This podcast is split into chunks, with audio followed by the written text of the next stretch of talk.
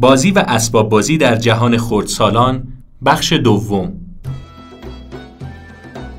نویسنده آلک بلتمن، مترجم کوثر مغنیان. چه اسباب بازی هایی به اتاق کودک تعلق دارند؟ قانون نخست: اسباب بازی های اندک. بیشتر اسباب بازی ها به سرعت باز تولید می شوند و این ویژگی آسیبزای آنها است. چه گنج هایی که به عنوان هدیه راهشان به خانه ما باز می شود. پدران و مادران بدون بی احترامی به هدیه دهنده راهی برای کم کردن شمار اسباب بازی های موجود در خانه باید پیدا بکنند. پنهان کردن برخی از اسباب بازی ها و پس از مدتی دوباره آنها را در دسترس کودک گذاشتن به این روند کمک می کند. همیشه سبد بزرگی پر از سازه ها و اسباب بازی های ساختنی باید در دسترس باشد. شاخه های بریده شده به شکل بلوک، قطعه هایی از تنه درختان و خیلی قطعه های دیگر که به عنوان دورریز نجاری ها است پیدا می شوند. با این قطعه ها زیرکانه ترین اشیا را می توان ساخت. متعادل نگه داشتن این قطعه های نامنظم روی یکدیگر کار سختی است و به کوشش بسیاری نیاز دارد. این بازی به نوعی تمرین تعادل و همچنین آغازی برای مهندسی‌های آینده است. در مقابل این بازی، بازی کردن با لگو تجربه ضعیفی به نظر می‌رسد. در بازی با لگو خبری از چالش نیست. قطعه‌ها به آسانی روی هم قرار می‌گیرند و هرگز نمی‌افتند. در حالی که بازی با هر قطعه طبیعی مانند تنه درختان تجربه بی‌همتای خود را دارد.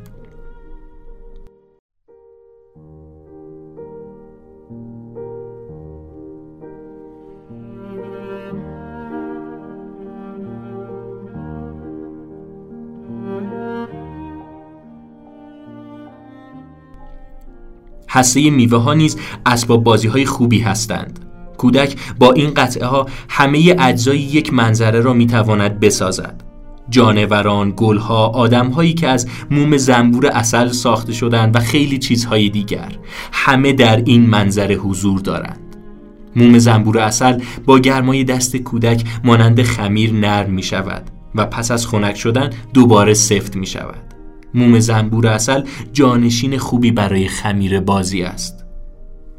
داشتن مداد شمعی مومی نیز ضروری است. انتخاب رنگ‌ها به دقت بسیاری نیاز ندارد. برای نمونه رنگ‌ها را به رنگ‌های روشن یا سه رنگ اصلی نباید محدود کرد.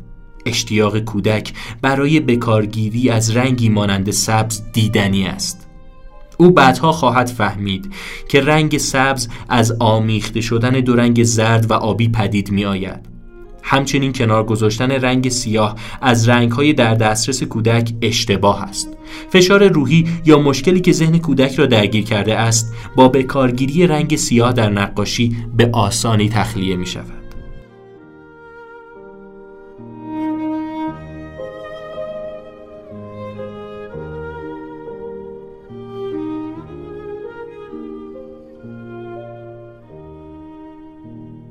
نقاشی کودک منبع جالبی برای کنجکاوی پدران و مادران درباره فرزندشان است.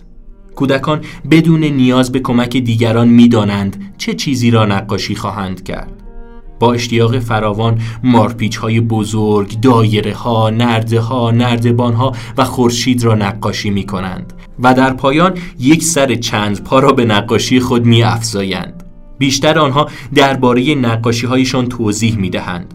نقاشی هایی که هرگز تقلیدی از اشیاء پیرامون کودک نیست. این نقاشی ها ارزش آن را دارند که با نام کودک و تاریخ به عنوان یادگاری نگهداری شوند.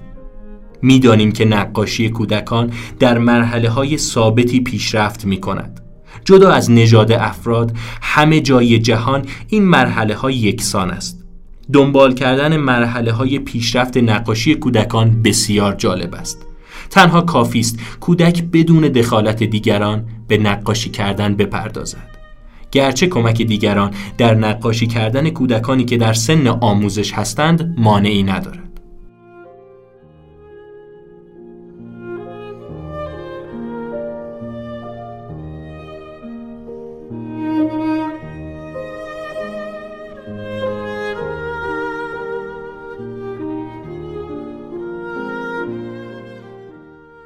اسباب بازی‌های آهنگین.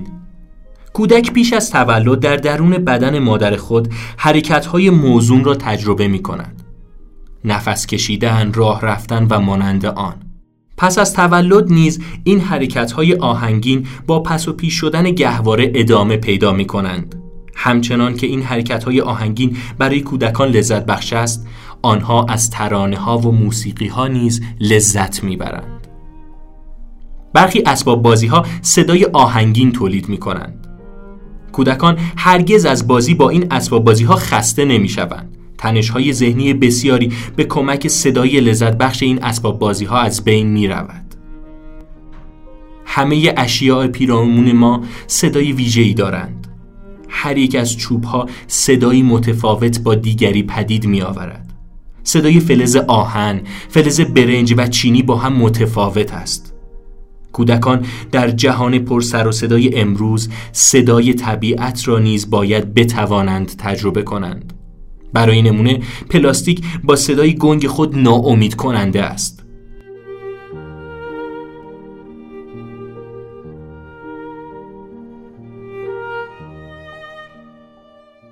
پرسشی که درباره اسباب بازی‌های کودکان خود باید بپرسیم چیست؟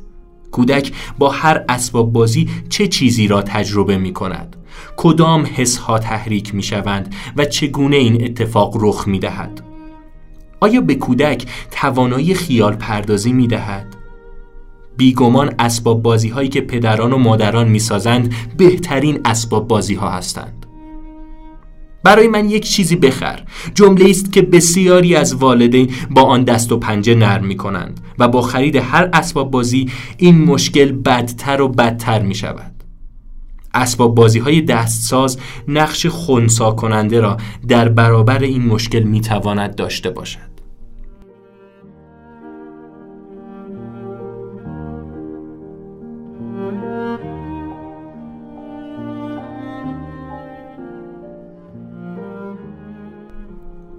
عروسک ها.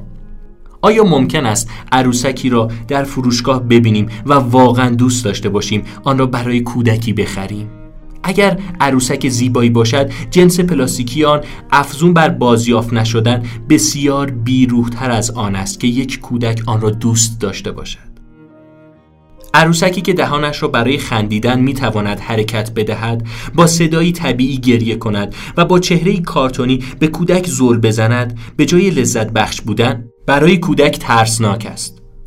این موجود عجیب تأثیر ویرانگری بر روح منعطف کودک و تصور او از دیگر کودکان میتواند بگذارد. من تجربه بسیار آموزنده‌ای با دو کودک که برادر بودند داشتم. برادر دو ساله با هیجان تکه‌ای پارچه پیچیده شده را در دست گرفته بود و به مادرش میگفت مامان نگاه کن یک پیرزن عجیب. برادر پنج سالش عروسک را دید و از مادرش عروسکی مانند آن خواست. مادر پارچه سبز رنگی را برداشت. با گره دو دست و پا و یک سر برای آن ساخت و سپس با مداد شمعی روی صورت آن چشم و دهن نقاشی کرد و آن را به برادر بزرگتر داد. پسر با خوشحالی با عروسک زن شکارچیش شروع به بازی کرد. عروسک زن شکارچی توجه برادر کوچکتر را به خود جلب کرد. پسر کوچکتر عروسک خودش را به مادر داد تا برای او هم عروسکی مانند عروسک برادرش بسازد. پسر کوچکتر از عروسک تازه‌اش راضی نبود، زیرا آن عروسک دیگر یک پیرزن عجیب نبود. این اتفاق برای تخیل پسر کوچکتر ناامید کننده بود. البته او پسرک دو ساله بود. برای نمونه کودکان در سنین بالاتر دوست دارن لباس عروسک هایشان را عوض کنند. در نتیجه عروسک آنها باید افزون بر گرم و نرم بودن به اندازه کافی محکم باشد و ویژگی هایی داشته باشد که به کودک امکان خیال پردازی بدهد. کودکان دوست دارند عروسکشان را به موجود خیالی مورد نظرشان تبدیل کنند.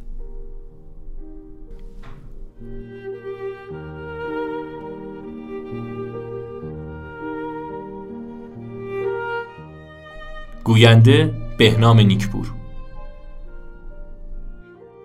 آوای کتابک کاری از مؤسسه پژوهشی تاریخ ادبیات کودکان. آوای کتابک بانگ ترویج است و ترانه، بانگ قصه است و افسانه. برای دسترسی به محتواهای صوتی آوای کتابک می توانید به کانال تلگرام آوای کتابک و سرویس های پادکستی همچون اپل پادکست، کاست باکس، ناملیک، پادبین و گوگل پادکست مراجعه کنید.